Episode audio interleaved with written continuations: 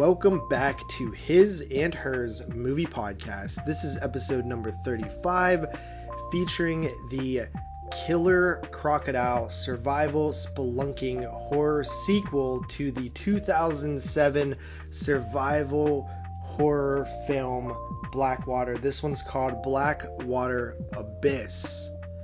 Joining me tonight, as always, is my co host Carly. And we are. Oh, did I say who I am? Um, did you? No. I am JP, podcasting out of Southwest PA in Carly's house currently. It is 9 29 2020. Right, which me- means. It is October Eve. Which means we have to carve pumps.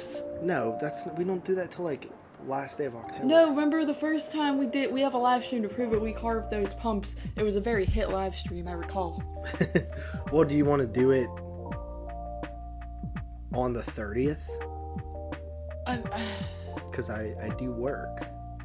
you work the thirtieth? Yes. Oh, well, how are we gonna carve pumps? When I get off at midnight. Right, dude. Sure. Do you really want to do it, or you want to just wait till we're free, like Sunday or something? I would like to wait till we're free, like Sunday or something. Okay, maybe we'll do it on Sunday. Yes. Pumpkin season. Yes. So, you have any plans for October since we are on the eve of October? By the time you hear this, it will be October. Yes. Very. Ex- I can't believe it's the eve of. Wait. It's not the eve of October. There's one more day of this September. Well, technically, It's There's- October Eve Eve. two more days because it's midnight. Anyway, um, yes, I plan on watching Moops in October, and I would like to go to more haunted houses. I did go to one the other night with my friend and her, some of her family, and uh, it was a fun time. I enjoy going to them. I don't really, you know, find them overly scary anymore, but I just love looking.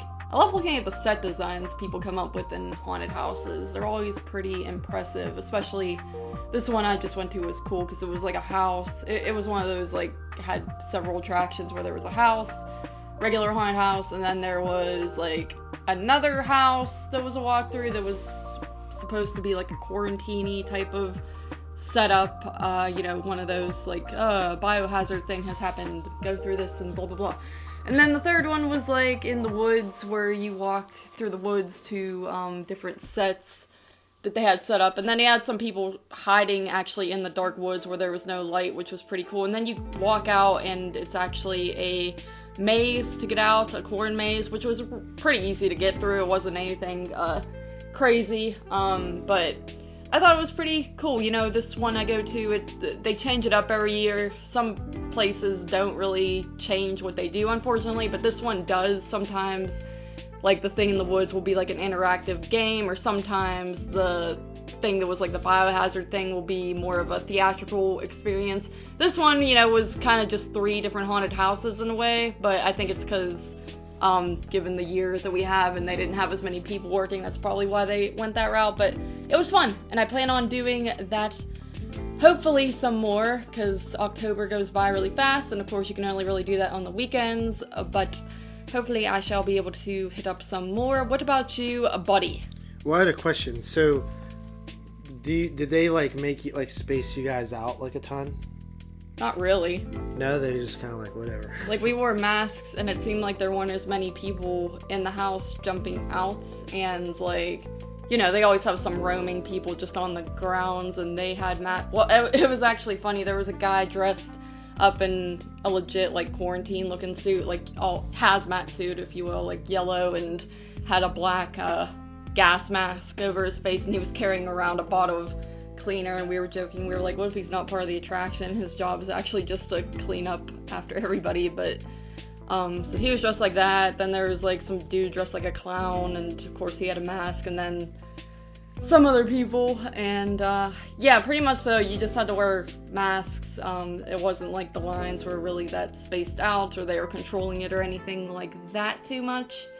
But then again you know it's like mainly outside and you they did put us with like another group, so it's like they didn't really even space that out either. But either way, you know, they they spaced them out typically anyway by like letting six people at a time go in. So there's that. But it's it was pretty normal in my opinion. So that is that is how I like to spend my Halloweens.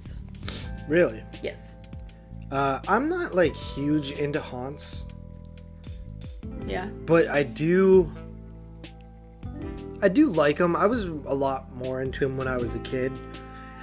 I think the problem that I have with like haunts is just that I never have the time to do them. As you know, like I usually work most weekends, uh, and now I work most evenings, so it kind of takes me out of haunt season. Right. Yeah, um I understand that. I when I was in high school, I used to be in the marching band, as you know. And th- that's what- as you know, it was very fun and the football games were on Friday and sometimes we would have parades or band festivals on Sat. So a lot of times I did not get to really go to them either and then I tried to work at one for You did work at one. What do you mean try? because I didn't have a great experience. So to me, it was like an effort. You tried to get me to work there. Yeah, that's when I first met you, and I wanted you involved in my life, and then you just said, "Yeah, I'll come show up," and then didn't. And then I gave you free tickets, and you were like, "Yeah, maybe me and my cousin will come," and then you guys didn't. I waited every night for you guys, and then I never saw you. But anyway, yeah, I worked at one for a season, like out of high school, and uh, it wasn't the best. I mean, it it's like not the best haunted It's house in the probably world. the worst one around here, honestly. I mean, it's that it's that hayride's actually the world's like oldest hayride. No. Yeah, it is. It's The world's oldest hayride. Yeah, like operating like hayride. When did it start? Maybe America. Maybe America. Okay, maybe, not the world. southwestern Pennsylvania. No, like America. It's actually the. I swear, dude. I'm looking it up. But Allen's hayride. I used to go there all the time when I'm a kid. You're not gonna teach me anything about Allen's hayride. Anyway, the Allen family. They have a hayride, and Tavern of Terror was something that opened up that used to be a bar, and my a cousin of mine actually owned it, or didn't own it, but he's the one who fixed it up. And he gave me a job there. I was like a creepy nurse. I mean, it, it had fun stuff. It was fun actually scaring people and acting, but didn't really care for some of my coworkers there, and it also just took up all my time on the weekends. So it ju- that's like the thing about working at those places. I always wanted to work at one, then I did, then I realized like, well, I can't really enjoy my Halloween. So that was the one and only time I did it. I was gonna do it the next year, and then I kind of bailed out last minute. But you know, it's fun. Are you looking it up? Yeah, so it says Allen's Haunted Hayride started in October 1979 by two brothers, Richard and Ronald Allen. And ran in conjunction with the then Uniontown Greater Jaycees. They operated these hayrides together for years. Then the two brothers operated the hayrides on their own. But hayride hauling actually started in the 1960s by Ralph Allen, father of Richard and Ronald Allen. He hauled hayrides for various church and scout groups. Richard and Ronald got into the business of hauling hayrides with their father and then by themselves. This all came out of the need to financially assist their dairy farm. Today, Ronald and his son Clinton, don't ever name your kid Clinton, But you don't talk shit on these people. along with their immediate families, continue to farm and raise 250 registered dairy cows, along with uh, operate. That's a typo. Along with operating Allen's hayrides. Throughout the years of the course of the hayride route has been altered. A road was put through a forest and bonfires, carnival rides, and games, and added to the hayride attraction. Bonfires are by reservation only. The carnival rides are- are included with the price of the hayride ticket. Is there carnival rides? Um, they used to have a Ferris wheel and stuff there, and honestly, the past few years, I think they did away with it. I don't know though. In 2015, the Tavern of Terror was added. The nation's oldest haunted hayride. Quote. Nation. Really? What does nation mean? like the United States. Right. Yes.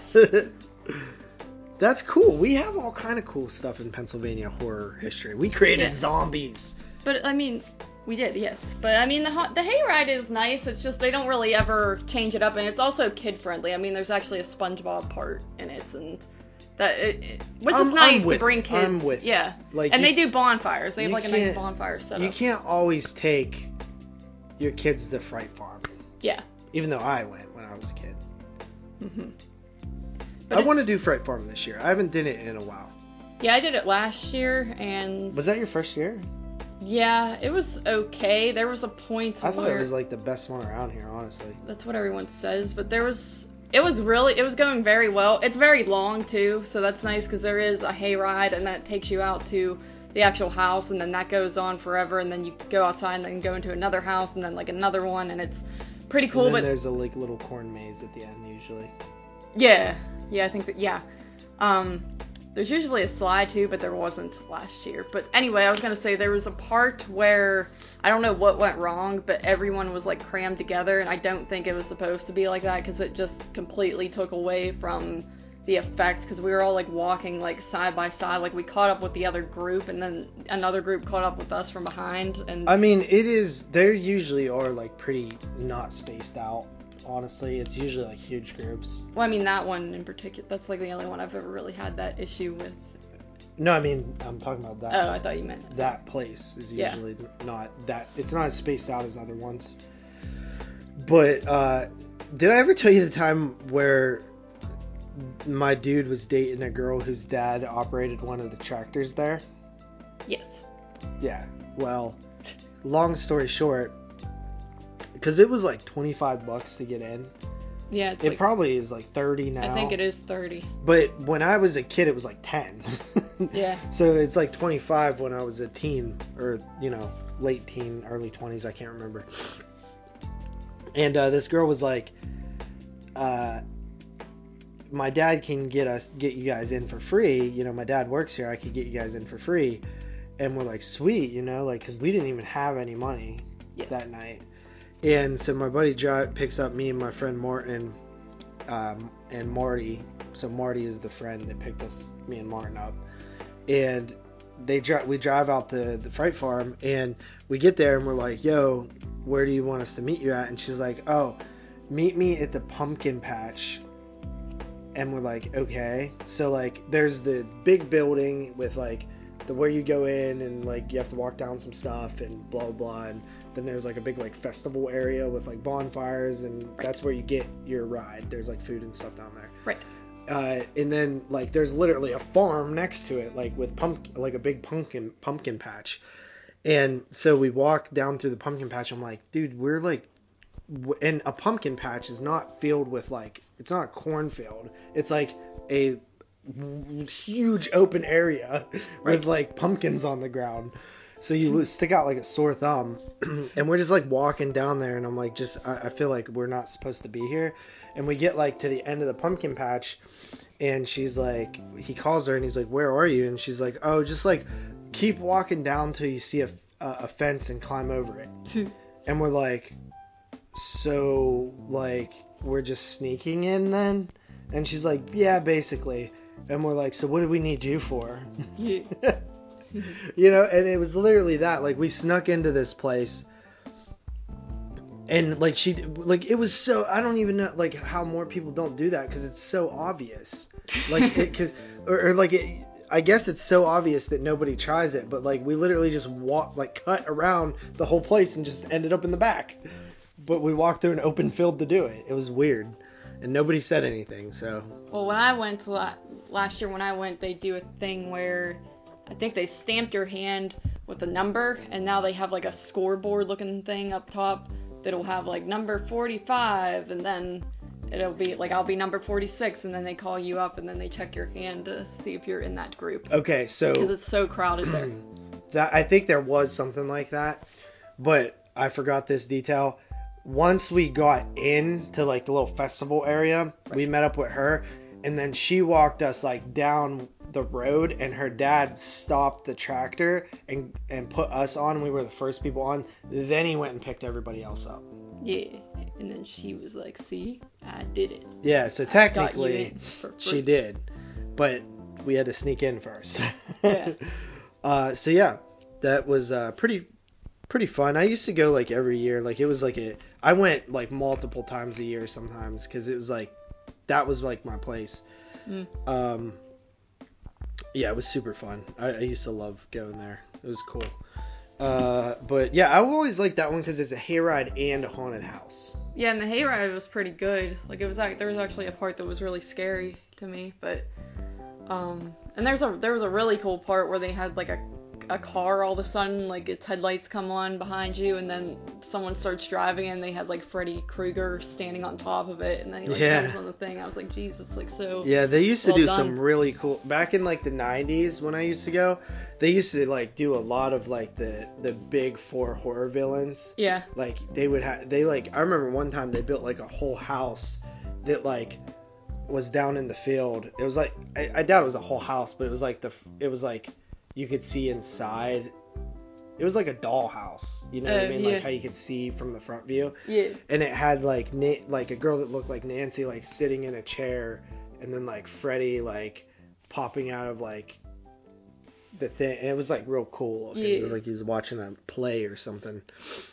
But um, yeah. So uh, anything happening this week? This week. This week. This speak. Um, not really. Nothing exciting. I am today when we're recording is Monday actually, and I am off tomorrow. That's why we're able to record right now at the good old time of midnight. Uh, because just gotta take my mom to the doctor because she broke her ankle like in 50 places uh, about two months ago. So she's gonna maybe get the cast off, maybe not. But either way, I took the day off of work, and that is exciting because I hate working. Um, but other than that, I mean, nothing. I don't really have anything exciting planned this week. It is October, so I shall start putting my 31 days of horror hair on the YouTube, and I already shall be started that. putting mine on myself. well, that is fake Why? because it is you're in 31 day 30 days of September still. Yes. Right. 31 days of horror. You're in 30 days of September. 31 days of horror in September. No, little guy. Yes. Uh, yeah, I am going to start uploading my ninth annual 31 Days of Horror. Nine years. Pretty crazy. Pretty crazy. Yes. I enjoy doing that on YouTube because it's like a good way to get YouTube videos up there. Like, yeah. Ignore like the first couple years of mine though. No, I shall watch them all. Yeah. We shall all watch them together. Um, but yeah, I think that's like about it. And this is my cat. Yeah. Um. so let's uh, get into some things that we watched. Sounds good. Okay. Uh, I shall go first this time. You shall. Okay, so I left left off on Scissors last last week. These are these are I'm still playing catch up here because uh, we took some time off. hmm Um, I had mentioned, did I do Freddy's Dead last week at all? No, you just said you like complained a bunch about how you forgot to put it on your list. I don't Right. think you actually So I it. went and put it on my list. Uh, so that was per my run of 1991. Uh, the I'm final so sick movie. of per my run through 91. It was it was uh two th- it was my 65th movie, so I lied on the show. It was actually 65. I see. Freddy's Dead was always one that I really liked. In fact, it was one of my f- it was my favorite at one point. What? Yeah. So the very first Nightmare on Elm Street I ever seen was part 4 hmm and I used to love part four. And then I rented Freddy's. Probably the second one I ever seen was Freddy's Dead, and I loved that one because of like the video game scene and the Carlos scene, and I just thought it was cool, like Super Freddy. Or wait, that's part five. Never mind. I like that part too. See, when I was a kid, I liked all the dumb stuff because it did, it was still scary to me back then. I never saw it as comedy Right. but I just saw it as cool. Um, and then you know years later, obviously I saw part three, which is the best one, and I saw like some of the you know part two and part five, and I saw all of them. And I, I actually one of the last ones I ever seen. No, the last one I ever seen was part one. Wow. Yeah, crazy. Wacky. Yep, I'd seen all the sequels before part one.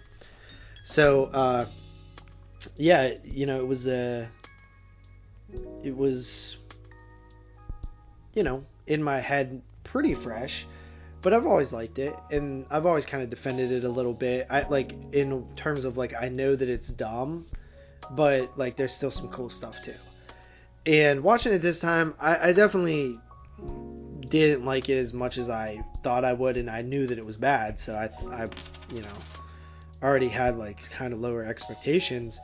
But yeah, there's it's just kind of lame at times, but like the stuff that I like about it, which is kind of what I like to focus on, is I think the kid being like the last of the Elm Street kids, like Freddy's like killed them all, is Mhm. kind of a cool concept. And I like that he's stuck in Springwood and he's trying to get out of Springwood. Like that, this it's almost like conta- his, the myth of Freddy is contained to this area where he existed, because nobody knows about him, and they have to kind of know about him to fear him, to dream of him, to for him to get there. But he's out there spreading all the the the stuff, and you know, I like that aspect. But everything else kind of sucks. Besides the Carlos death. That that thing is cool. Right? yeah the move sucks. Dude, the Carlos death. Which one's Carlos? The, the death one? Yeah. Yeah, I mean that's alright. And then the best part is when she's like, Freddy's dead at the end. I feel like that was just like such a massacre of the franchise. They were probably just like, okay, well, yep, he is. yeah. yes. Alright. Next up, number 379 for me. Are you writing down 379? No, Why? I'm right. What what what what movie is it? Castle Freak. Okay. Uh, Care what number? 1995. Stewie Gordon. Shut up, dude. Uh, this one follows Jeffrey Combs Oh, and his wife as they move into a haunted castle that he inherited from this duchess. Or, uh, what do they call him? I think it's duchess. Something. Uh, and his daughter is blind. She was in a car accident when she was a kid. Jeffrey Combs was driving. He was drinking. It killed her his son, and it blinded his daughter. And his wife still seems to hold some resentment over that. Yeah. I started watching this movie on Joe Bob one night, and like I was like wanting to watch it real bad, and then I fell asleep like before I barely got it. And I got pretty much to the part where he's dreaming about the car accident, and that was it. Yeah. And Barbara Crampton plays the wife. Uh, this movie is really cool, and it's that like the cool like castle atmosphere is there. The creature, the freak, is really cool. He's like gross looking, and um, he sees like Jeffrey Combe like eating out this chick, this prostitute. So he basically captures the prostitute and does the same thing, but I don't like I like he's I I don't think he's uh, licking. I think he's like he took he's taking eating out to like the actual you know, No. literally. No. Yeah, so his face all bloody and gross. Ewy. Yeah. It's nasty. Either that or she was on her period.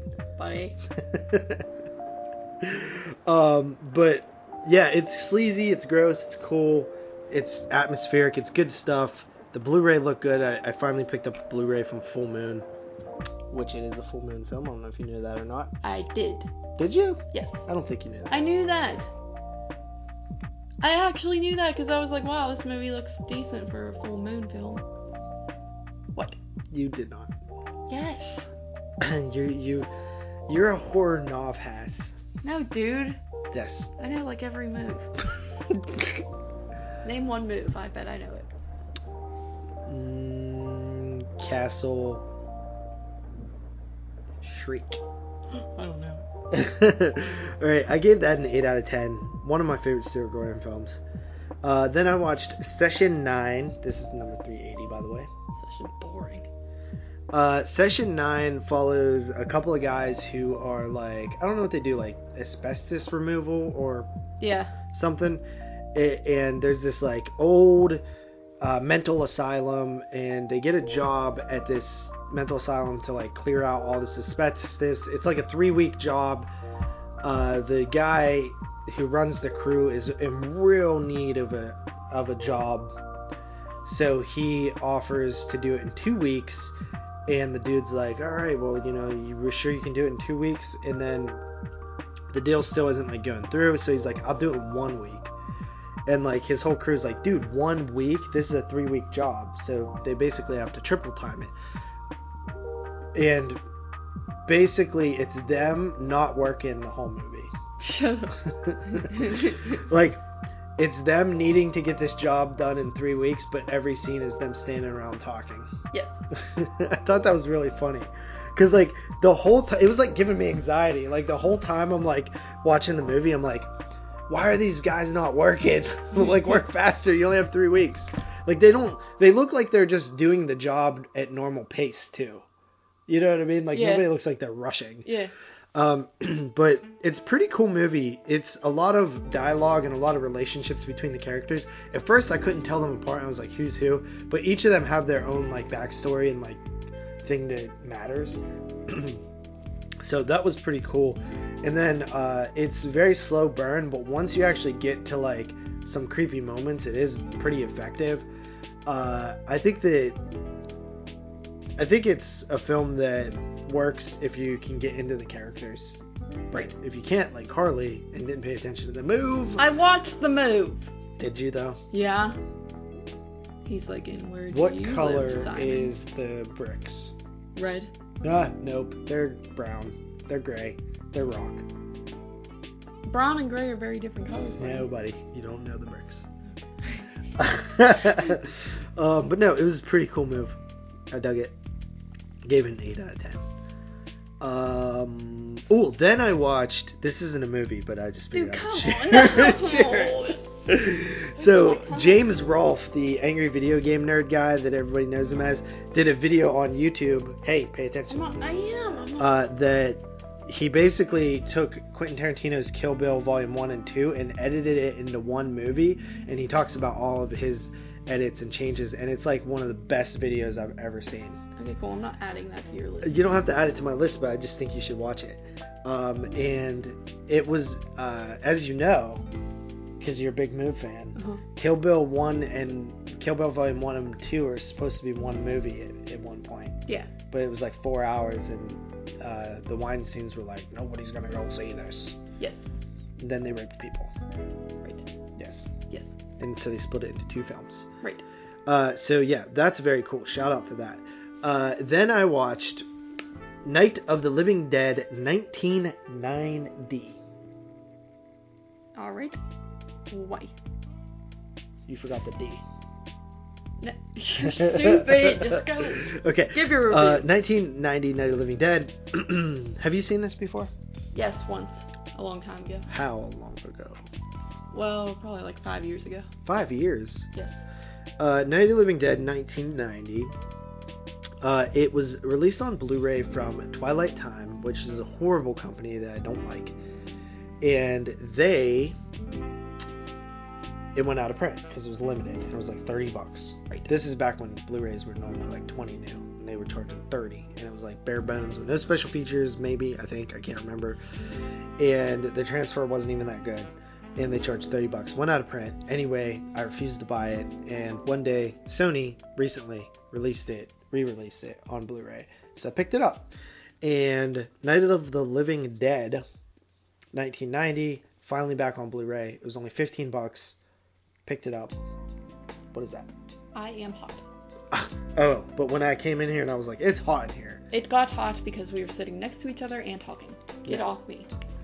Uh, so I popped it in, figured, hey, this is a perfect movie to watch now. You know, I don't know, Night of the Living Dead to to to me. We were talking in a chat the other day about movies that get you into the hall. Or I was talking to Lacey, I think, Mm. and she was asking what are movies that get you into the Halloween spirit. Mhm. like stuff that I wouldn't say like balls deep into the Halloween, but like stuff that gets you into the season. Yeah. What is it for you?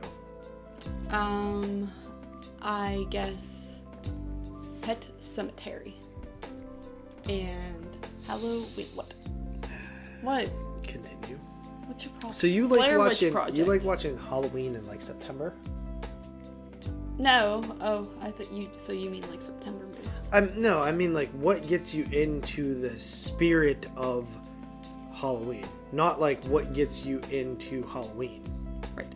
Um. Like, cause by by like October twenty second, you're like super into Halloween and you're like watching the Halloween movies. But like, what is your build up to just start getting into the season? Um. I didn't know there would be a test. I don't really. I don't know, dude. I don't like. I mean, what did I just say? I forget what I You just said Pet Sematary, Then I Blair Witch Project. Blair Witch. Yeah, like spooky movies like that, I guess. Okay. And the sh- I used to watch The Shining honestly around Halloween. Though it's like a Ew. wintry movie, but when I was a kid, for some reason that like. For me, I wanted to watch that around Halloween, I guess, because it's like, oh, House on Haunted Hill, that could be a good one too. Yeah, I'll, I'm down with that one. Yeah. So for me, like the movies I that really like kind of get me into the spirit, not like movies that take place on Halloween, like that. That's like when you're already in the spirit. Yes, I'm talking about the like get me into the spirit. I understand. So for me, one of the films that I always go to, along with uh, any like Stephen King movies, usually those Uh-huh. work, especially like the ones from like back in the day, like Misery and even though Misery is like more winter, I guess. Yeah. Um, like Pet Sematary, like you. Um, also, uh, It, the original It miniseries. Um, Graveyard Shift is another one. But one of the other films that always get me in the mood is Night of the Living Dead, the Mhm. original, 1968. Right. So that I wanted to see if 90 had the same effect, and it did. So it kind of was the first film that I watched where I felt in the Halloween spirit, and I watched it like last week or so. So perfect, you know. It was, Yeah. It was perfect to watch. Uh, it's basically the same movie with a little bit more gore and a little bit of story changes, uh, but it's the core concept is the same. The most notable difference is Barbara is now like more independent and strong female character. Yeah. Um, and normally people like praise that and like it, Yeah. but I want to see all women in their place, like they're supposed. No, I'm just kidding. um, no, I think that it. The only thing that I don't like about it is it kind of takes away from Ben's leader character that he is, Mm. and I kind of like him. So it, he almost plays like the second fiddle to Barbara now, and I don't like that. Yeah, I barely remember it, but I do recall Barbara is like kind of the becomes like the star almost of the film, Right. where she's a little bitch in the bridge. Right. Uh, and then moving on to my first Survive 05. Mhm. So, as you know, we used to have a run through 91. Now it is Survive 05. Oh, you thought because Run rhymed with 91. That's why you called it that. What do you think I called it that? for? I just thought you were being like an idiot, like as per my run through 91. Like I thought you were just, I don't know. Like No, run- me and Dave through- both I'm called running it. through these. No, and there was Dive into 1985. That was never a thing. What are you where talking I? about? I was, was I just not included in that? Like, it's time to dive into 1985. thanks for like letting me. and then it was that. run through 91 it was run through 91 and then it was survive 05 And what was 72? we didn't do it back then 72 move. yeah dave dave came up with the this whole thing so I see. I see. Dave was the one that started dive into 1985 and then i said i was like we should call it run through 91 and then i was i gave him a list of options for 05 and he he uh he said survive sounded okay my other ones were like Vibing with nine. vibe with 05 Stupid. All right. We could also do dive into 05 Uh, I mean, I don't know, because that sounds like you're always starting. Like you're just starting. Like about to dive into these movies, but you if you No, I'm saying, but we did dive into 85. Oh. You're dumb. Well, that was stupid then too. no, you- you're. St- I'm telling Dave you said he's stupid. I didn't. What? Dave wasn't on 85. He 85. listens to this show. Uh, what do you mean Dave wasn't on 85? Dave Parka? Yeah. Wait, was Dave on 85? Oh, oh wait, that's the one we just did. well, I'm sorry. I am so sorry. I'm mixing all the times the thing. Never mind. Go on. Just tell your review. All right, so uh, The Descent, 2005. I also watched this for the summer series. Um, let me say that I don't think that this is a masterpiece like some people do. I'm a little bit of a hater this hater on this movie, um, and that's just because I don't think that it's like as good as people make it out to be. Why? I just feel like the characters are like really weak in this. I don't really care if they die or not. Well, I think you're only supposed to really be focused on like the main two girls. Then why have so many other ones? Well, dude, like they're like the central thing, you know? It's like uh, it's like uh, it's like Kurt Russell in the thing. And I care about all those. David you, or you don't like Keith. windows? you're stupid. I ain't going with windows. What? you're stupid. what? Nothing. Anyway, um, no, I don't know, dude, because it, it's just like they're going on this adventure with their friends, but like it's the two main girls because you see there's like a thing, there's like this tension at the beginning because what are you doing? I'm making fun of you. no one else can see that, so who Oh. cares? Anyway, um, it's a good move. It's creepy. I feel. That's why I like it. It actually creeps me out. right. Like at the end when she's all covered in whatever that is she's covered in, and then she like is standing there like all bug-eyed and like holds out that thing. I'm like, oh. And uh, I was wondering how you feel about the move. Um, I think that it's good. I like the uh, colors, although I'm not sure they always make sense. What? I don't think you're making any sense. No, like the colors in the movie. What about the height part? It's so scary when you're Height? trying. The height, like Height. the the part where they're no, buddy, they're underground in this, not above ground. no, How would they have height? When she's trying to get from one side of the cave to the other because there's no buddy, this way is to in a cave. I know. Did you watch it? Have you actually watched this movie, or are you like, Yes, I've watched it. all right? What are you talking about?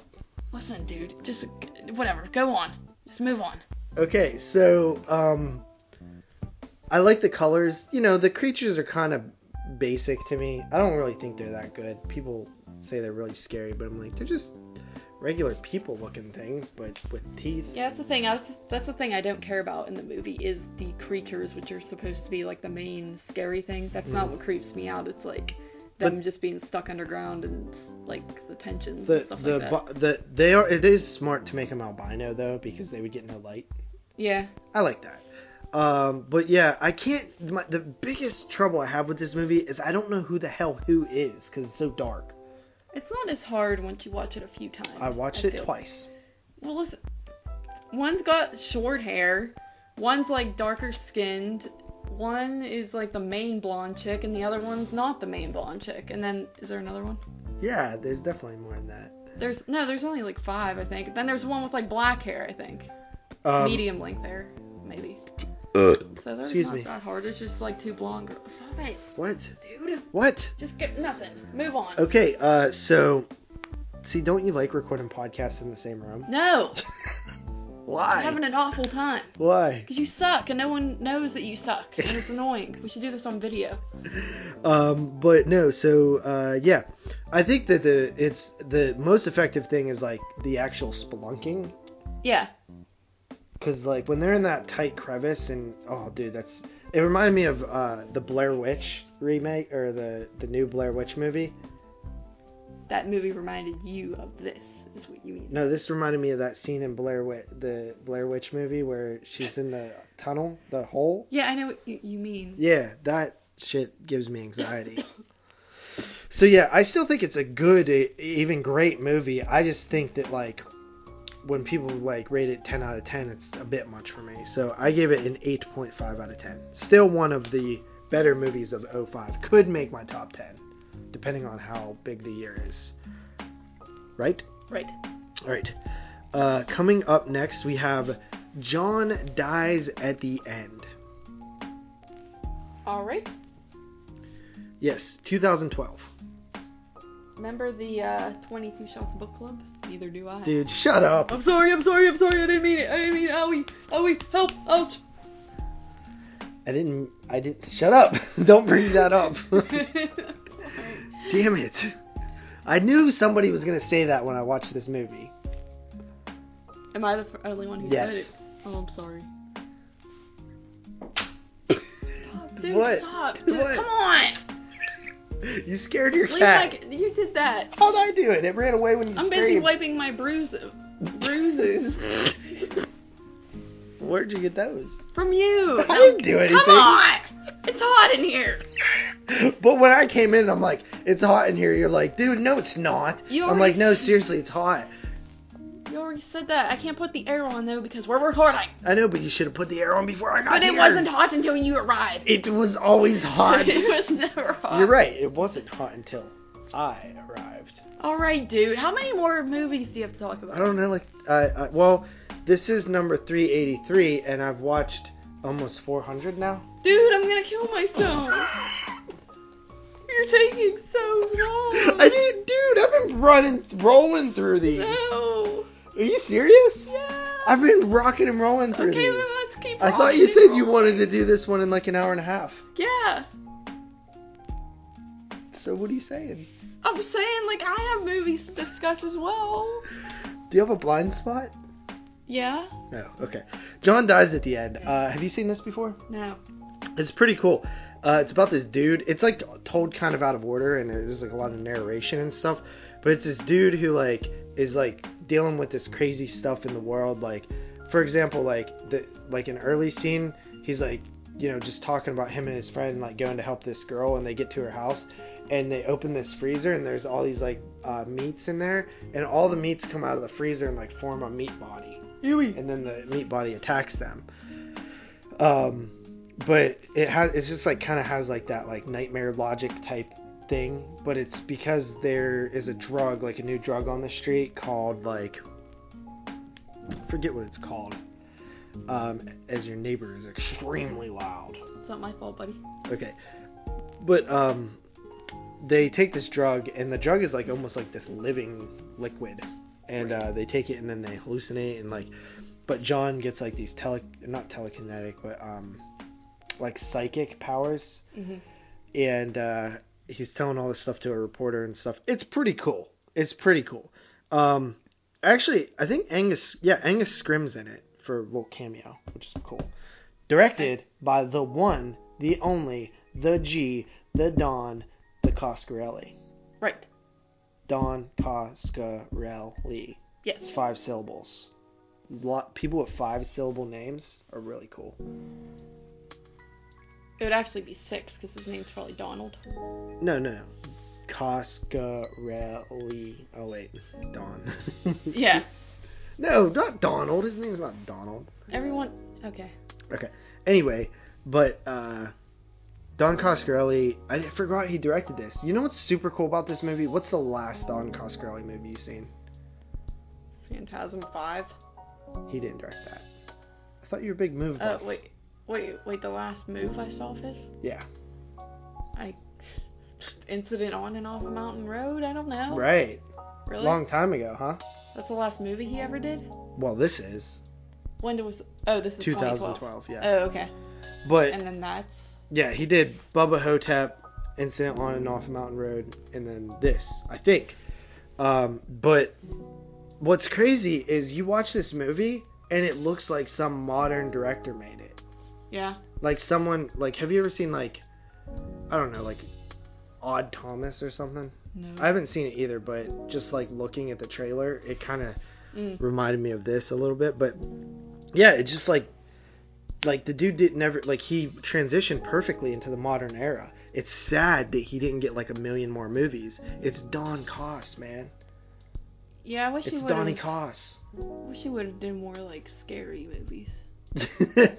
yeah, because this one's kind of a comedy Like he too. makes com- like he likes making comedy. Sam Raimi's oh. the same way. Yeah, yeah. like make yeah, two great very- scary movies and then comedy, comedy, comedy, comedy. Yeah, they are pretty much like the same people.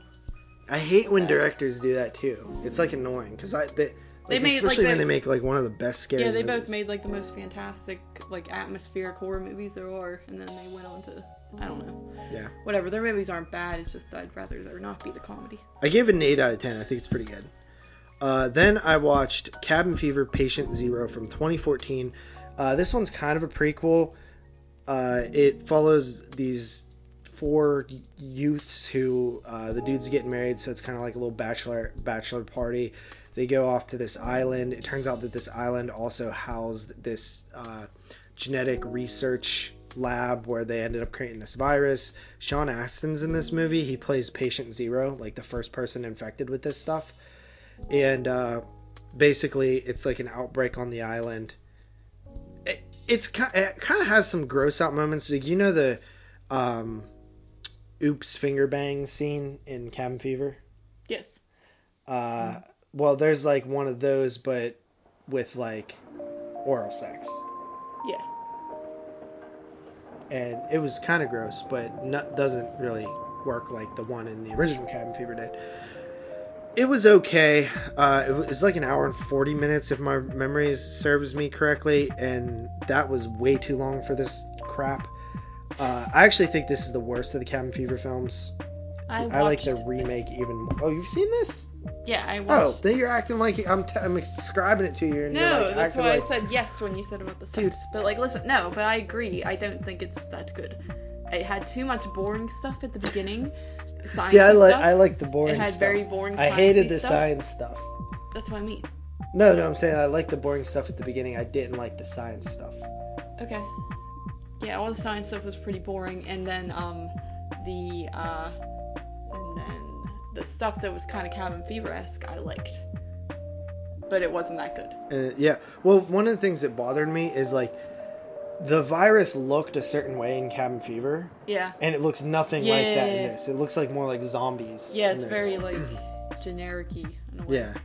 Uh, okay, May 2002 is my next one. Uh, I rewatched this for the summer series. Angela Bettis is an absolute brilliant, brilliant, brilliant person. In fact, 22 Shots is doing the Carrie franchise in an upcoming episode, and I was dreading it because it's like watching the same movie four times. Like, it, three of them are the exact same movie almost, you know? Yeah. Um, but one thing I will say is that it made me actually want to see Carrie 2002 because, as you know, May came out in 2002. Yes. And Angela Bettis plays Carrie, which is essentially a May-like character. So maybe I'll appreciate that movie more now that some time has passed. I always say I feel like she plays like two different versions of awkward somehow. Really? Well, that Yeah. just shows to her range of acting. Yes.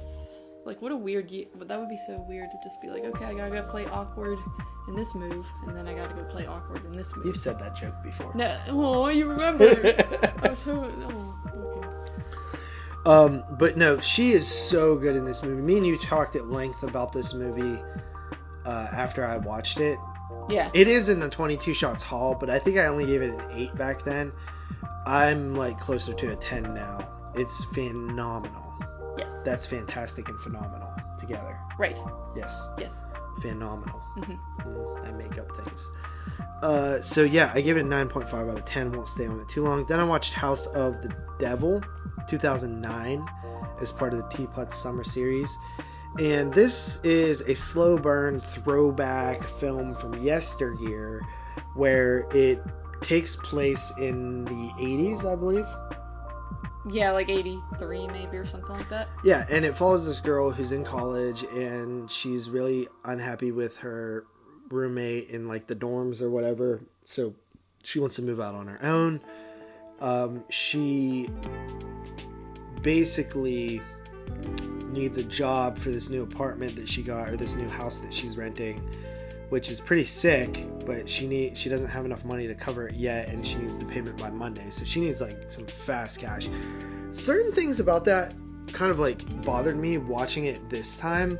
Like, do you think somebody would really agree to a house to to to write a check on Monday when it's like Friday and not have like any idea where they're gonna get like three hundred and fifty dollars. no, I mean I could see someone saying like, yeah, totally, I'll do it. Like with just in the heat of the moment. Yeah, like someone from like, my screwed. family, but not Yeah, like someone true. who's in college. Yeah, that is true. Yeah, it is stupid because that's like a lot of money, and she's like, I have eight dollars in my bank. She has like no money in Yeah. her bank account. And then all. another thing that kind of bugged me is like her friend is like, "Do you want me to just have my family write you a check or something?" And I'm like, I feel like 99% of humans would be like, "Yeah, Yeah, yeah, I'll pay you back. Yeah. Like, yeah, that is true. It is stupid. So I don't know, but I guess it is trying to show that she's like strong and independent and doesn't want to take handouts. But at the same time, I feel like someone like that would also not be the same person that would be like, "Yeah, I'll have the money by Monday." Yeah. It's like conflicting. Yeah. But anyway, that's a small gripe. But it's just there's so little that happens in this movie that like that's like the only dialogue in the movie, so you like remember it. Um, I think the coolest thing about this movie is just like the scenes where she's like just sitting on the stoop, like waiting to meet that guy, and she's like listening to her headphones, and like it's like a little montage of like her being in different positions and stuff like that, like bored. yeah. It, it it's like back to a simpler time, or like when she's just Yeah. walking through the house listening to her headphones and stuff. Yeah. I like those scenes. I like it too. Very slow burn. I, I honestly think this movie is like s- too simple for its own good sometimes though. Like I know I know it is simple, but I mean it's really like the third act is really basic. It's like really really basic. Yeah, it is. I don't know. I think it's got its creepy moments though. Uh, I give it an eight out of ten. Uh, then we got uh, my second Survive 05. So we're on 387. I got like 400 of these. So What? what? 400 more? Well, I I I'm up to movie like 400. What do, you, what do you mean you're up to movies? I'm like, you know, I'm counting my movies here. This Yeah. is 387. Yeah. I've watched around 400 total. For like this show? What? Dude, what are you saying to me? You don't make sense. You're saying no. You're saying what? You're, you mean like you watched 400, so we still have to. You still have to review like 13 more. yes. Dude, come on. We were supposed to put these up. I did what? Yeah, I you- split them last time. Yeah, but like you could have. Come on, I don't know what we wanted to be done in like a half hour. What's going on? Why are you saying come on to me? You're taking, you're slowing me down. Go. Just go. I'm done talking. Bye. Okay, Cry Wolf. Um, have you ever seen this? Yes. Oh, what did you think? It, it was alright. It wasn't great, but it was not bad either. Okay, um, it you know it's a movie. It follows like people on the college campus, and there was a murder on the campus, or it's a high school prep prep school. I don't know. And there's a like new kid in town. They play this game called Cry Wolf, where one of them gets uh, writing on their chest, and then they have to figure it out through questions and stuff. They decide to amplify this by creating a Cry Wolf thing at school, where they basically send out a fake email saying like, "I'm the person that killed that girl, and I'm gonna do it again." Ha ha ha ha. And uh, they basically uh, get scared whenever like they think they accidentally sent the email to the real killer because they sent it out to the whole school and the, somebody in the school probably killed the girl. Um, it's okay. It's not great. I, I kind of enjoyed it because it's like that modern slashery technolo- technology horror that was starting to happen. You know, with the emails and stuff like that. The killer looks cool. It it it could have highly benefited from some like kills and stuff. It's not really a traditional slasher. It's like kind of just a slasher in the concept. Um, but yeah, I give it a six and a half out of ten. Next up, I rewatched The Village. Did you see this one ever? Yeah. Uh, we were talking about it on the summer series because Jerry said it's like his least favorite movie ever or something, least favorite horror film. So I was like, let me revisit this. Do you like The Village? Um, I liked it when I first saw it, and then I revisited it, and I didn't like it as much, but I still thought it was okay. Yeah. Well, uh, I thought it was good. It held up. I think it's creepy. Um, I don't mind the twist. You know that if you if you can't get on board with that, you're gonna hate this movie. I do feel like the first time that I seen it, it was a little underwhelming, um, and I do, did feel cheated. But I was okay with it this time. And I think this film is like really well directed, minus some like slow mo scenes. I gave that an eight out of ten. Um, and then we had our drive-in adventure, which we'll talk about later. Uh, then we watch. I watched King Kong for Survive 05, number three. Um, also, it was for 22 shots. And uh, yeah, it's. I watched the nearly three and a half hour cut. I'll kind of leave my thoughts on it alone, but I used to really like this movie. My opinion has changed. Either I really, really like it now, or I just, or I like it a little bit less, or I hated it, or I loved it. You know, it could be any of those. Right. Yeah. Uh, but yeah, so that's uh, look out for that on the next show. Uh, then I watched From Beyond the Grave, uh, 1974. This is an Amicus horror anthology with four stories. The first story is called The Gate Crasher, which follows a man who sees, uh, who buys a mirror.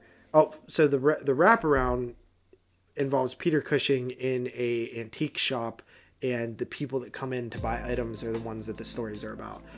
Uh, so the first story was the Gate Crasher. This guy buys a mirror. The mirror has like an entity in it. Tells him to kill people. He does. Pretty good story. Probably the most violent of them. Uh, the second one is the Act of Kindness, which stars Donald Pleasence, and actually Donald Pleasence's daughter plays his daughter in this film. Ooh. Yeah, didn't know that at first, but uh, this guy is like kind of lonely, hates his wife. Uh, he befriends this guy on the street after donating to him.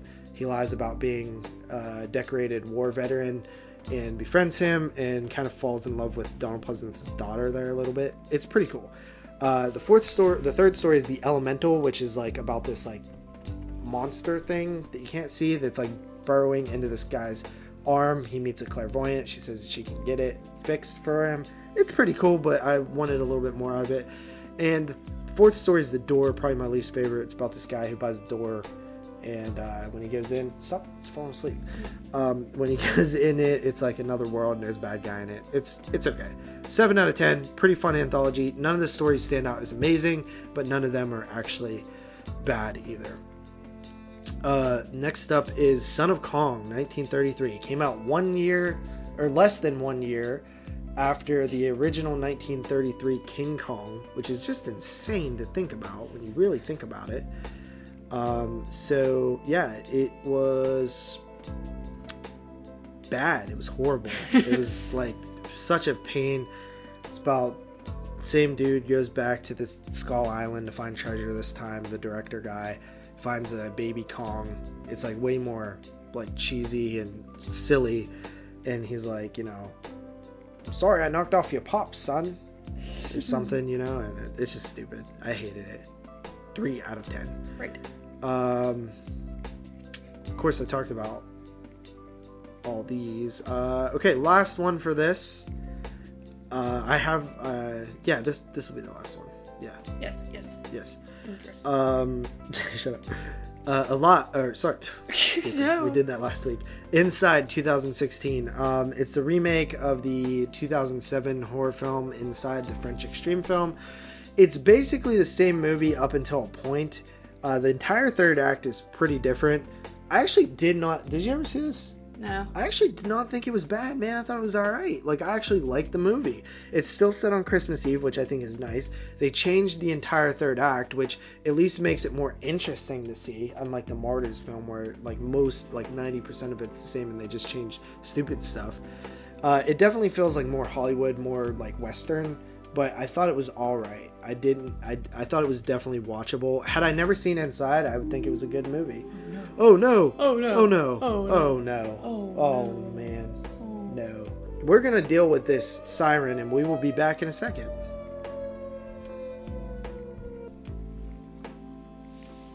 Actually, I'm not done. I totally forgot. that- No. uh, so King Kong 1933. Uh, it's an absolutely amazing film. I mean, I tell the story on the show about how we went and seen it, and like I leaned over to you and I was like, "This isn't just a good movie for the time; it's a good movie for now." Yeah. You I thought it was like, a very profound thing that I said that day. No, you were more like, good move. no, I didn't. yeah. Um, so yeah, I won't go too far into it. Just know that I love the movie. I think it's great. It was amazing seeing it in the theater. Uh, and then finally, this is actually my last one. Uh, I decided to give Black Water 2007 a watch because we're doing the sequel today. Yes. So uh, yeah, I've always liked this movie. I thought it was pretty good at the time. It's from the director of The Reef. Rewatching it, I thought it was good but not great. There's actually a few things that happen in the movie that I feel are like a little bull crappy. Like, you know, I'm just like, oh, that wouldn't happen. Then I saw another movie that we'll talk about at another point where I was like, oh, this was way worse than, than that. It made me think like it wasn't so big in Blackwater. But yeah, I mean, it's a small, simple movie. I mean, it's basically three people sitting in a tree for the entire movie um, with a crocodile in the water. You know, these people capsize their boat in the swamps. Right. And uh, yeah, that's basically it. I gave it a 7 out of 10. What are you doing? I'm fanning myself. Oh, because you look What- like you're trying to blow st- stinkies away. No, ew. Stop it, dude. Cut that out. No, I go. am It's your turn. All right. All right, I'm gonna go make something to eat. Go ahead. Uh, dude, this is my house. I don't have food. Okay. Okay, so anyway, guys, I guess he's not gonna, um, you know, be any informative while I give my reviews, even though I give, you know, my two cents on it. Buddy, no, not my blueberry. No, not my no. Oh, okay. Anyway, guys, um, I'm gonna have to buy more blueberry. Um, so what I watched was, and some of these, forgive me, I might forget about a little bit. Well, actually, most of these I know, but first one up, Exorcist, the beginning from 2004. Um, I watched. Stop. Go away. Come on. Okay, I watched Dominion. I, I believe I reviewed that on here, or maybe I didn't. I don't remember. Either way, I reviewed both of these for my 31 Days of Horror, which will be on my YouTube channel, Carly317, coming up here soon. Check that out in October. But anyway, Exorcist the beginning. Um, basically the same plot as Dominion, which this one came first, of course. Um, and it's about you know Father Merrin. Uh, he has a really bad experience during the war, and it causes him to not want to be a priest anymore. So he takes on this archeolo- archaeological project in, um, I believe it's somewhere in Africa. And um, while he's there, some exorcism devilly stuff starts to go down, and he's kind of torn between whether or not to, you know, bring his faith back into it or just think like, oh no, everyone here is just crazy. And that's kind of it. And that's exactly what Dominion's like. And I watched these very close together. And um, I didn't realize that. I knew that they had redid the prequel to The Exorcist because they felt that the beginning wasn't going to be good enough. But I didn't know that they literally did the same plot and used the same actors and the same uh, sets. So it was a little jarring to watch this. Um, I think Dominion is definitely better, but at the same time, I don't think either of them were that great, if I'm being completely honest. But yeah, um, I, is that my microwave? What are you doing? Why is there a banana? That's not a banana. That's a catnip. Oh, by the way, it seems like you have spilt rice in your microwave. Shut up, dude! Don't go in there. It's dirty. Anyway. After that, I watched the Masters of Horror episode Dreams in the Witch House because it is from 2005 as per my dive, as per my jive, as per, what are we doing? As per Survive. surviving my Survive 2005. Um, yes, we decided to count the Masters of Horror hair, which is pretty cool because they were only an hour hair long. And uh, this was the second episode, and uh, basically about some guy who is a college student working on his thesis. He needs a place to stay. He goes to this kind of crummy apartment complex, or more so like a room complex thing. It's very much like in uh, Doctor Sleep, where he just like rents out that room and that's where he lives, or like Shawshank, where it's like kind of you could barely even call it an apartment. But anyway, he rents it out, and then uh, he you know meets this woman neighbor who is a struggling single mom of this baby and he starts having these disturbing dreams that kind of like are telling him, "Yo, you should like probably kill that baby" and stuff like like stuff like that. Um, when I first saw this, I didn't like it too much, if I'm being honest. I just thought it was okay, but I enjoyed it a lot more this time around. Um, I like the atmosphere. I, I enjoyed the setting. I do. I always like that crummy kind of apartment, sucky living situation type of setting. So I thought that was all well and good, and uh, the dream sequences were pretty interesting. So I liked it. I think I liked it more than Incident on and Off a Mountain Road, which is of course the first episode of Masters of Horror by Don Coscarelli. Um, I forget who directed Dreams in the Witch House. So Stuart Gordon. Stuart Gordon. Um, thank you, buddy. So yeah, Stuart Gordon. Uh, and that is that. Or Stewie G, as I like to call him. So then after that, as per my Survive 2005, and also for the summer series, uh, I watched The Devil's Rejects. Um, ne- didn't even necessarily have to rewatch this one for summer series. I feel because I, I feel like I know it off the back of my hand at this point, but I wanted to because I really enjoy this film. Um, I'm surprised by how much I ended up liking this because you know I first saw it when I was rather young, and I was kind of like, okay, that's okay. It's a little much, but um, I think it's honestly like a modern type of masterpiece at this point. Um, I, it's definitely, obviously, Rob Zombie's best movie, and uh, oh, that's okay. You can have those. Those are gross. I wasn't eating them. Anyway. oh. No, not the chicken fingers. There's probably a cat hair on it. Looks gross. Dude, ew. The, the five second rule doesn't apply in my house. Um, anyway, Devil's Rejects. What can you say? It's a great film and uh, just a fun story. I, I, you know, I just love the characters in this. It's a fun movie. It's a brutal movie, all mixed in one, and it's great. Ten out of ten. Then after that, um, for again for the summer series, I watched The Mist from 2007, and The Mist is another fantastic movie, uh, near masterpiece. Besides the CGI, that's the only half a point that I dock on it is uh, the kind of crummy effects there, but. Other than that, I think it's great. I think it utilizes all its characters super well and, uh, you know, does a good job of making character development with everybody. No one's really kind of just a background character in this, and you have just so many little subplots and conflicts going on as they're all stuck in this grocery store. I just think it's a great movie. You know, it's more about the people than it is the monsters outside. So, um, I really enjoy that one. I gave that like a 9.5 out of 10.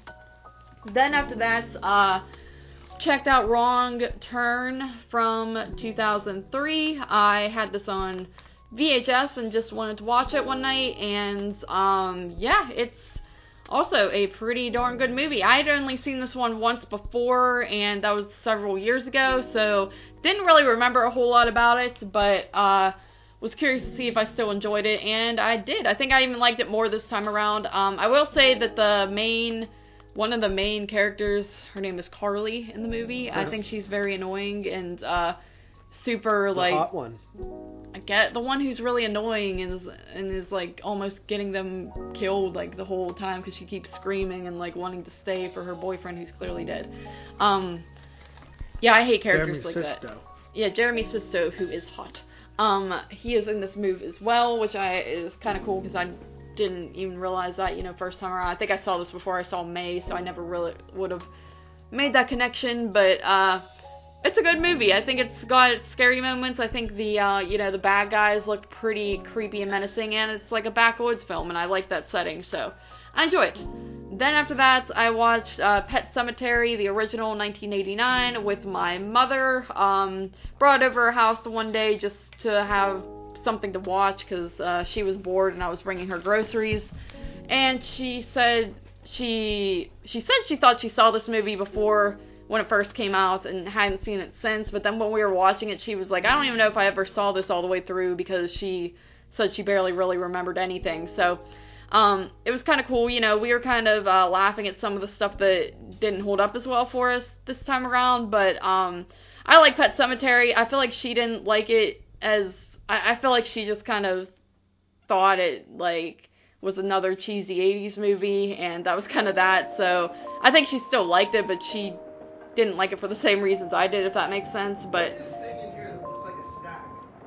uh, it's a stack You have a freaking stack in your freezer? my mom bought me a stack Dude, you yell at me when I have stacks without you. well now i have stacks without you anyway Um, so after that, I watched Jeepers Creepers 2001, which I actually just bought on DVD at the Dollar Tree recently. I have it on VHS, but I did not have it on DVD, so I grabbed it on DVD, and I love Jeepers Creepers. I think it is a great monster type of film, and I think it's very creepy and effective still to this day. There's a lot of creepy parts. You know, you got the crazy cat lady parts, you got the creeper himself. I think it looks really, really good. Um, just that shot of them driving by when he's throwing uh, those mysterious uh, sheets down the pipe, and then he, you get that shot of him like staring at them as they drive by. It's super scary, and you know, it's done in broad daylight, but it's uh,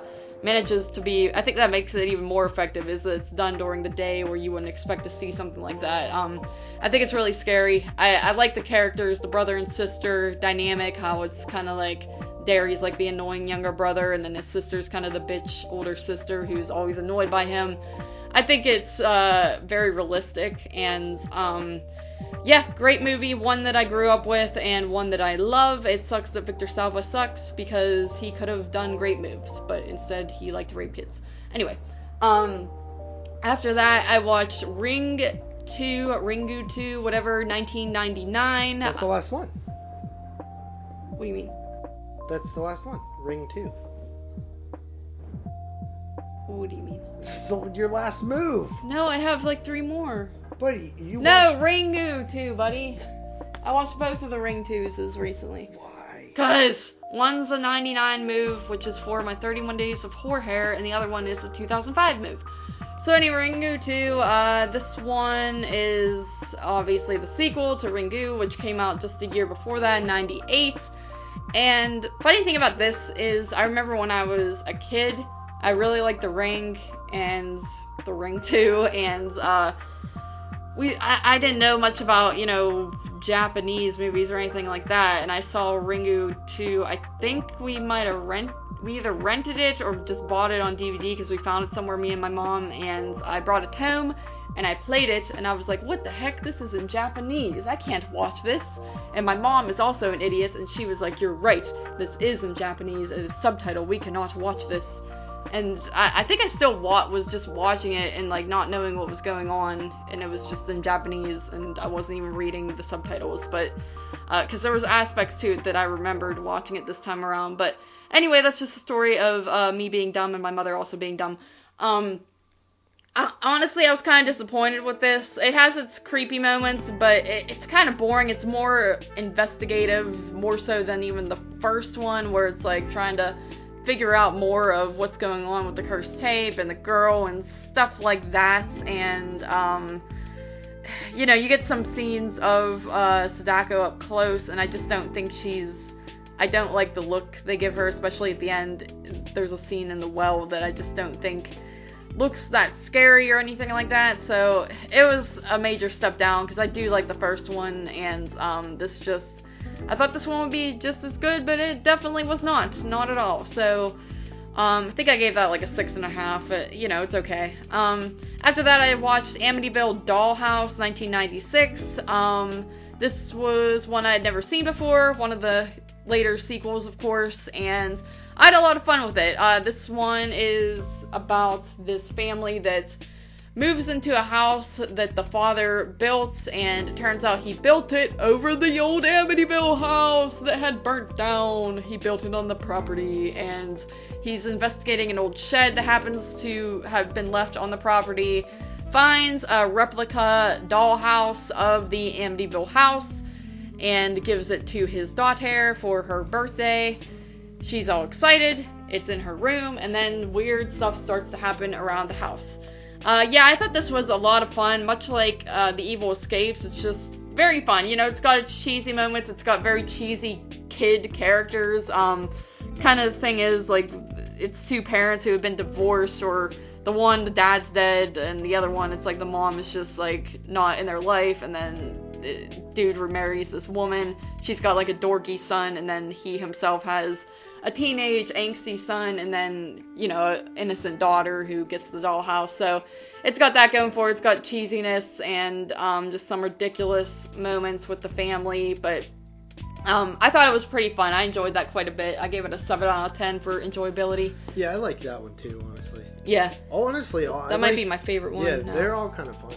yeah, not my favorite one out of like you know the counting the first two, but like my favorite of the later sequels. Um, then after that, I watched It Waits, a 2005 movie. I watched this on Tubi. Um, it's basically like a monster movie. There's like this girl. She's like a a ranger of sorts, supposed to be looking after this area, and um, she kind of has like a drinking problem because uh, she was involved in a tragic car accident recently that she cannot get over. So she kind of has this problem, and then there's this other guy who uh, becomes a little bit interested in her, and he's also working there, and um, all along there's like this monster that is waiting. Um, I thought this movie kind of sucked, um, mainly because the main actress I thought was just awful. Uh, she was bad at acting. I didn't care at all about the backstory. It just doesn't even seem needed, honestly. And I don't care about the blossoming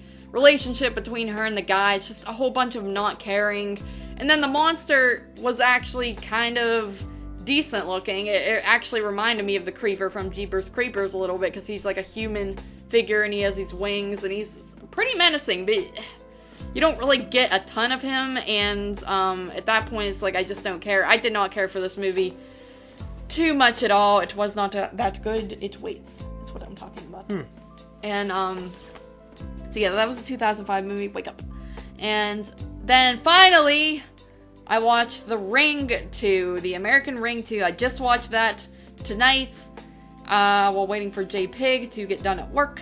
And um, yeah, this movie I liked a lot when I was a kid. I liked this one and part one. It's one of those things when you know, kind of like what J Pig here said about uh, liking all the Elm Streets, even though some of them are stupid. It's like you're just having fun with it.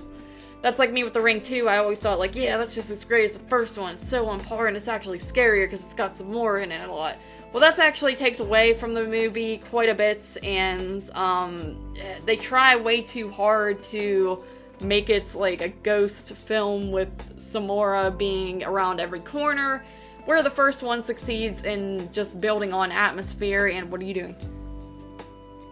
Continue. building on atmosphere and um, stuff like that. This one is more just like, oh, we're gonna see how much we can scare people by showing Samora a whole bunch and doing a bunch of bad CG deer and Samoras, and uh, we're It's gonna have Samara. Samora. I say Samora. Yeah, Samara what? Sam- what? Shut up, dude. You're annoying. How can I have some more when I haven't had anything yet? You spit it. Slappies. I'm giving You you spit it. slappies. I know, dude. You made me mad. Put those narcotics away. Anyway, um, so yeah, The Ring Two is not that that good of a move, is what I'm trying to say, and um, I see why people do not like it, and I understand, and I am so sorry. So that is all my movies. Okay, uh, so we also went to the drive-in, uh, a second one. Uh, this was for a sort of like creature marathon thing. Yeah, it was the drive-in Monsterama that they do in. Uh, September. yeah, it, it's called the Riverside Drive-In, and they do it every September, um, usually mid-September weekends. And it's kind of like we we always talk about. We go to the April Ghouls Drive-In. We mentioned it a few times, like on our trip down Movie Lane and stuff like that. But they do one in September. They do one in April. April is usually like 80s classics and slashers and what? What's wrong? A trip down movie lane. That was our third episode. Did we call it that? Yes, and I that made was it up. so cool. Oh, you made it up. Yeah. That sucked. Oh. I was about to say that's a cool name, but then you, I thought about it and I was like, no, actually that sucks. Anyway, yeah, so uh, we went to this drive-in, and the September one usually plays like weird stuff that I don't like much. It's like Ham- monster stuff, like, it'll be or Hammer or- stuff. more older stuff. Like April is usually like 70s, 80s, 90s. yeah, While mostly 80s, but like while the Monsterama is like 50s, 60s, 70s. yeah, pretty much. Or like B movies, like ones that aren't as popular and stuff like Right. that. But Yeah, so we went to this, and uh, we only went the one night, um, which was Saturday, the second night. Um, and this drive-in's only like an hour and a half away from us, hour and 20 minutes or so, so it's Mhm. not. I we would have went the first night, but I, I did have uh, either work or 22 shots. I can't remember. It's work. Um, and then so yeah, we went the second night, which the, really the main reason I wanted to go the second night was for the third film. Right. Which if they would have played first, I probably would have left. Honestly. yeah, because they the lineup was uh, King Kong versus Godzilla. Which Ah. we've seen in the theater before, so it wasn't Yeah, oddly enough. it wasn't actually like exciting. Yeah, and um, which I already knew my opinions on it. And then King Kong Escapes was after that. That one was okay. I mean, it had its fun moments. I felt like I didn't pay that much attention to it, but what I did pay attention to was like kind of entertaining. So. Yeah, I fell asleep through a little bit of uh, King Kong versus Godzilla. Yes, all of it. Mm-mm. Um, so, and then the third one was not a Um, movie. Okay. no, the uh, the uh, King Kong Escapes. King Kong escape. Or oh, what I wanted to say was, how weird is it that the same like the next weekend? So we saw those on Saturdays, and like the following Friday we were recording a King Kong show Yeah. on 22 shots. By the way, that was not planned. It Yeah. literally just happened. Too bad they weren't playing King Kong 1 and then King Kong 2005 at the drive-in. well, I, would have gotten. I would have not wanted to stay for King Kong 05. Dude, that would have sucked. Yeah. Um, But- but, no, the uh, so I watched. You know, I decided to throw in Son of Kong. Mm. I was thinking about watching 76 or like King Kong Lives or Skull Island, which Skull Island I actually really loved. It's probably my favorite King Kong minus the first one. Honestly, like 76 used to scare me. I used to think King Kong was really scary in that. Nerd. Continue. Alright, dude. You know what? Go home. Take your chick. Do you eat all the chickens? Yeah. Oh, where'd he go? Oh, come back. um, okay, uh, And the third film was The Legend of Boggy Creek, which was a 72 move. yeah, and I loved it. Yes, it was restored and looked like a movie. And Yeah, dude. So like, it, anybody who's seen Legend of Boggy Creek knows that the transfer is like god freaking awful. mhm, Like it sucks. like I have the Cheezy Flicks DVD, yeah. and it just looks like a pile of Poop. a pile of scramble. Scramble, yes. Uh, and yeah, it sucks. But you know, I've always I, I haven't always liked that movie. I thought it was actually pretty bad the first time I seen it, and then when we watched it for 72 moves, I was like, dude, this is creepy as hell, and I liked it.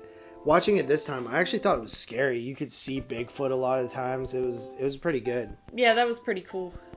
Because, yeah, it's like. Yeah, watching it for 72, it felt like it's like, oh, this movie makes you leave it up to your imagination. But then you watch it here, and you're like, there's actually Bigfoot standing right there. Yeah, I thought it was. Form. I thought it was just dark leaves. Yeah. um, but no, it, I thought I was worried it might actually hurt the movie Yeah, because like you hear stories about like directors from back in the day, and they're like, it looks like crap, and they're like, well, put it in the back, they'll never see it. You know, or Yeah. they, like they won't even be able to tell that it looks bad. yeah. So uh, that's kind of one of those things where I was worried, but it turned out pretty good. And honestly, like I feel like that movie's like super authentic. Like it just feels like what it's trying to do, like be like almost like a documentary. Yeah, it does. Um, Yes. Yeah, it was pr- pretty cool. Pretty cool to see in the drive-in, and um, we didn't stay for the fourth movie. That would have been The Brain That Never Dies, and um, the brain or the brain that what is it? The brain that wouldn't die. Yeah. Um, which I own on DVD or Blu-ray, but I've never seen it. Um, I would have liked to stay for it, but it wasn't really worth staying up that late for that after. I yeah, I have it on um VHS. I forget where I got that, but it was I thought it was cool. But and I tried to watch it one time on VHS, and like the qual like the audio, I couldn't understand the audio because it was like really like that like if you're talking into a microphone too close type of audio.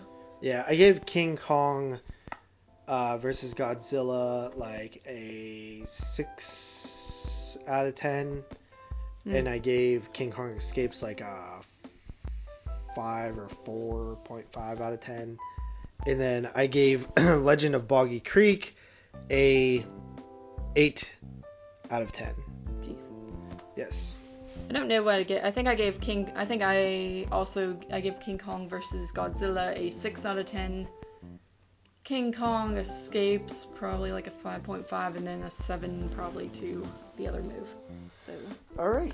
So now it is time for your blind spot.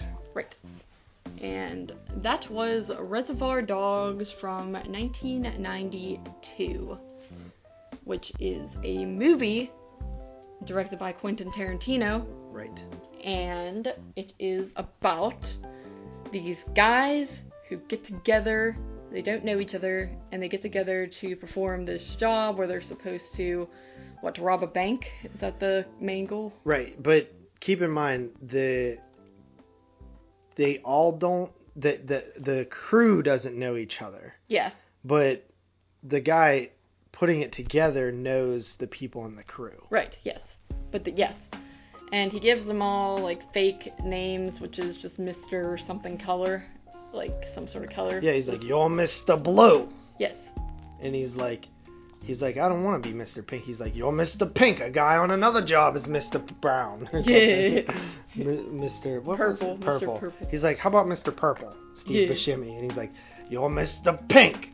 A guy on another job is Mr. Purple. He's like, can't why can't we pick our own names? And he's like, I've tried to let that happen before and it doesn't work. It yeah, it's just like funny because you're like, did he really like try to let that like? yeah, like he like let them pick their. It's like childish. He's like, it doesn't work. yeah, but uh, so yeah, they're supposed to do this, th- you know, do this job, and then it goes completely wrong, and um, one of them ends up shot and is pretty much bleeding out. So they go back to this like meeting Mr. spot. Orange. Yes, Mr. Orange. I don't remember them all, but um, they go back to like this meeting spot and they're trying to figure out what they shall do.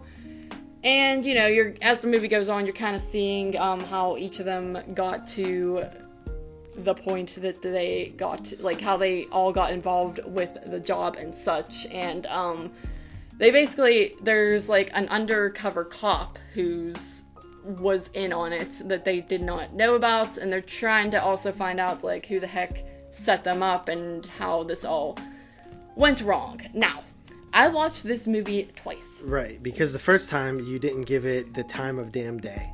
Yes, I struggled to pay attention to it because it really is just a dialogue heavy film. That is the main focus. Um, when you think about it, it's kind of simple because it's like mainly kind of in that location, like that meetup spot. Like once everything goes wrong, they just wind up back there, and they're all, it's just a lot of like them talking and yelling at each other, and then you are skipping to scenes of like this one guy who just got out of prison and uh, he's like getting hired on to do the job, and then you have this other guy talking to someone. to do- Like you're just getting that, and that's kind of like the basis of the movie. And I wasn't too into it at first, so JP yelled at me, and I had to rewatch it. And when I rewatched it, I definitely liked it a, a good amount more. Um, I appreciated the dialogue more, and I understood like everything that was going on and you know it's got its funny moments it's got its like quirky moments and um i like how bloody it is like i just love how Oh dude's yeah, shot and they, they he's just- kill it. Yeah. and then that guy like he's laying on the ground like by the end of the movie i'm just thinking like if i lose like me myself thinking of myself when i lose like even a little bit of blood i faint and this Mhm. guy's laying on the floor his face has no color in it and there's just a puddle of blood and i'm like this i would be dead right now Yeah, he's bleeding out heavy. yeah And uh you know, he uh there's a rat somewhere in the crew. yeah that's you what know I what I mean? Yeah. So um that whole thing uh le- you know, deals with that. Um it has a really good cast. You got Harvey Keitel as Mr. White. Mhm. Um you have Tim Roth as Mr. Orange, Michael Madsen as Mr. Blonde, aka Vic Vega. Uh, Chris Penn is nice guy Eddie, probably one of my favorite characters in the movie because I just like his, his performance so much, especially when he gets mad. Yeah. He starts like spitting and stuff. But Chris Penn actually died pretty young. He was only 40 years old when he died. oh, I didn't know Uh, in 2006, he uh, had a heart attack, Oh. and um, he was actually uh, the voice of one of the corrupt cops. Uh, I think, I think it was. Yeah, he plays the character named Eddie, a corrupt cop in San Andreas. Oh, really? Yeah, Huh. yeah, he voices the character of uh, Eddie, which his name was Nice Guy Eddie in the movie. That's cool. Um, Steve Buscemi is Mr. Pink, who is probably the best character. Yeah. He's super funny. He's being Steve Buscemi. I never knew Steve Buscemi. Bu- Buscemi. I never knew St- old Steven. Um, I didn't realize he had like a real career. I always thought he was another like just a background character in Adam Sandler movies, and then I learned that he actually has Yeah. acted in some roles that are Yeah, he's. respectable. Yeah, I think he's a. Uh, is he a firefighter too? Is he? In in real life, I think. Oh, I don't know. I didn't know that. Um, also, uh, Quentin Tarantino is in the movie as Mr. Brown. he's like sounds like Mr. Shit. yeah. he didn't want to be Mr. Brown either. Um, but uh, yeah, so uh, Lawrence Tierney is also in it. Um, I don't know who that is. uh, he plays the, the the dad. Yeah, but I don't know who he is. He's like been in some stuff. Oh yeah, so Steve Buscemi was a New York firefighter uh, from 1980 to 1984. During the 9/11 attacks, he actually returned to his old firehouse and volunteered. He worked 12-hour shifts for a week and dug through rubble looking for missing firefighters. Steve Buscemi is a goddamn legend. Please stop. I'm sad. Dude, he's pretty hideous. He's a good dude though, I man. know, I love is, Steve. Buscemi, dude. I would love to meet him. He's in an episode of Tales from the Crypt, one of my uh, favorites of like the later seasons. Yeah. Uh, but yeah, great cast. Uh, I told you before, this is my favorite Quentin Tarantino movie. I think that it's just absolutely phenomenal. Um, what'd you rate it? I gave it an 8 out of 10. Eight out of ten, huh? Right, yes. Okay, so I need to pick my blind spot. Yes. Uh, do you have the list? I shall have the Please in a. I don't just suck. have to. Please don't suck. I have like Dude, a you- What? like a ninety percent chance of it sucking. What? Yeah. No, dude. All right, I'm going to randomize. What is number eight? My sister's keeper. I already did that one last week. Right. All right, let's try again. Number five. The boy in the striped PJs. I did that one the week before. You are correct. Uh, let's randomize again. Number five. The boy in the striped PJs. Okay. I think I did that one already. Yeah. Uh, let's do it again. Number six. Oh, it's Polar Express, which is a Christmas movie. So not doing that one yet. this is this is the record. rough. uh, number eight. My sister, come on, is this a randomizer, yes, dude? dude. Look, eight know, five five six. You're stupid. All right, let's go again. Number eight. This is crazy. This is getting embarrassing. All right, all right, let's do it again. Uh, number eleven. I didn't do that one. I know I didn't. Panic Room. I did that one. I know, we, dude. We've done. We've been going through these. number seven. Seven. the Wedding Singer. Damn it! Yes. it Dude. Steve Buscemi's in it. Okay, I like Steve. yeah, he's Buscemi. great. He's got. He has a great. Back funny to role. back Buscemi's. Dude, I want. I've been wanting to watch that. Maybe I'll watch that one with you, like a good little podcast. Okay. Co-host. All right. Now we are Into our featured review. review. uh, we have Blackwater Abyss here. Uh, came out this year from the director named Um, uh, Andrew Traucki. yeah, and Andrew Traucki uh, directed Blackwater as well as The Reef. The Reef is definitely his best movie. Yes. And um, So this is a sequel, which kind of in name only. I didn't realize that's. I didn't realize the first Blackwater was all the way back in 2007, like that. Yes, if you would have listened to my review earlier, I, I did. I did. I'm saying like I forgot to mention it earlier. Oh, okay. Yes. Uh, so what is the plot? Five friends exploring a remote cave system in northern Australia find themselves threatened by a hungry crocodilia. Yes. Does it really say that? No, I said that. Oh. Crocodile. Um. So yeah. It's crocodilian, by the way. I, I liked what I said. Um, so yeah, you got these friends. They go exploring a cave, spelunking, Spelunking. if you will. it's spelunking. Splunking. That's what Spelunking. spelunking. Spelunking. Spelunking. Yes, spelunking. Uh, That's what I said. Okay, so they're doing that. They go down into a cave, and um, they're down there, and they happen upon a body of water, and it's like really beautiful, and they're like, heck yeah, and they're like, yeah, this is why we do this, and then like, I think before they go down there, the one the girl's like, maybe we shouldn't do it. We might not be able to get out, and dude's like, of course we will, and uh, you know what that foreshadows. Um. So they go down there and they're chilling, and then all of a sudden there is something scary in the water. Well, and- there's a torrential downpour that's Oh, yes. happening. right, I and it floods the cave system, so they get stuck in like an area, and there just happens to be a crocodilian. Yes, and the water is rising, so they don't ha- they can't be chilling down there for much longer. Of course, they don't have cell phone reception reception because they're in the freaking cave, which is stupid to do. And uh, they're pretty much screwed, and they need to figure out how they're going to get out of there. And of course, one of their friends becomes injured too, so they have that to worry about, and that is the move. Um, I think like one of my least favorite aspects of this movie is like it's very hard to tell like where they are. Like it's really dark and there's not a good like reference point for like how big the room, the cave room they're in, and like when they move, like I'm like where they go in, like Yeah, you just get scenes of them like crawling across like the wall, and then suddenly it's like one character's over here, the other's. It's not that interesting to even look at. It's just like a circle of water, and they're all down there, and it's dark, right. and there's a crocodilia. yeah, Um, my least favorite thing is that it's very just paint by numbers, in my opinion. Like, I could pretty much tell how the whole movie was going to turn out from the start. And it just does everything you would expect. Like, you have, you know, the friends kind of being like, maybe this isn't such a good idea, and the other friend being like, nonsense, I know this cave like the back of my hand. Well, not like that, but like, you know, the friends who think they're the experts, and they're like, there's not, nothing bad can happen.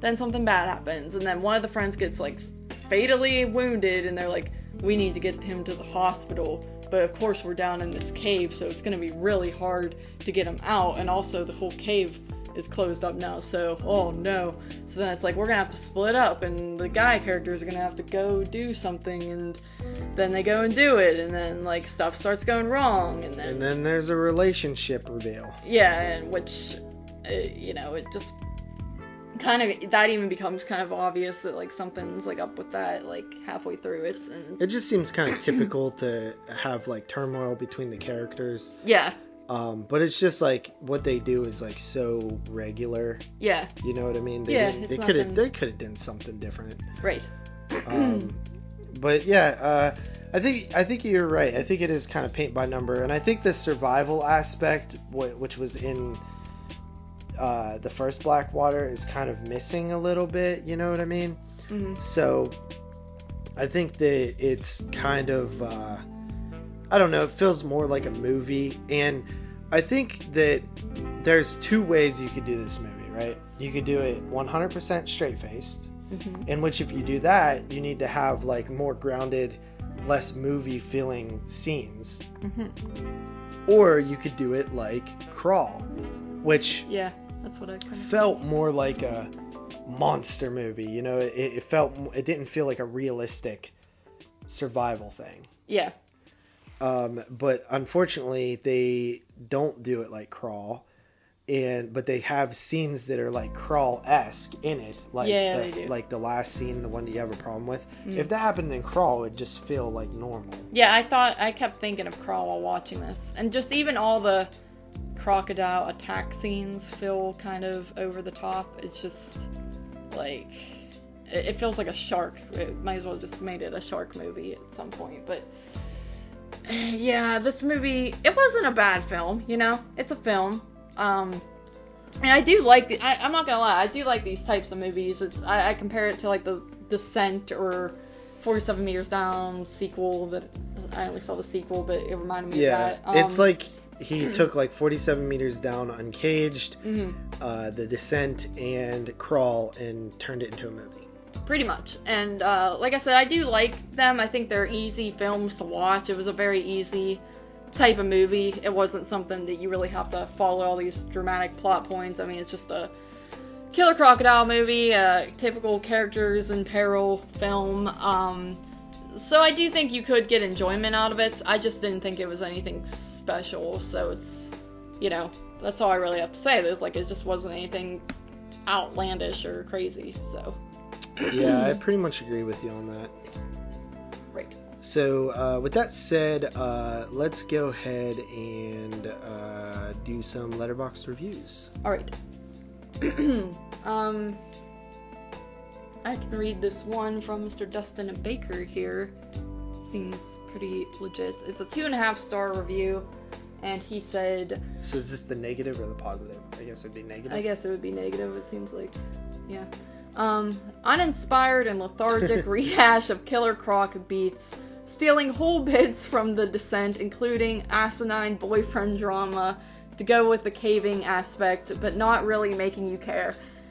It's what you expect. Characters stuck and coming up with new developments to give them an excuse to go into the water and have the same exact chase over and over.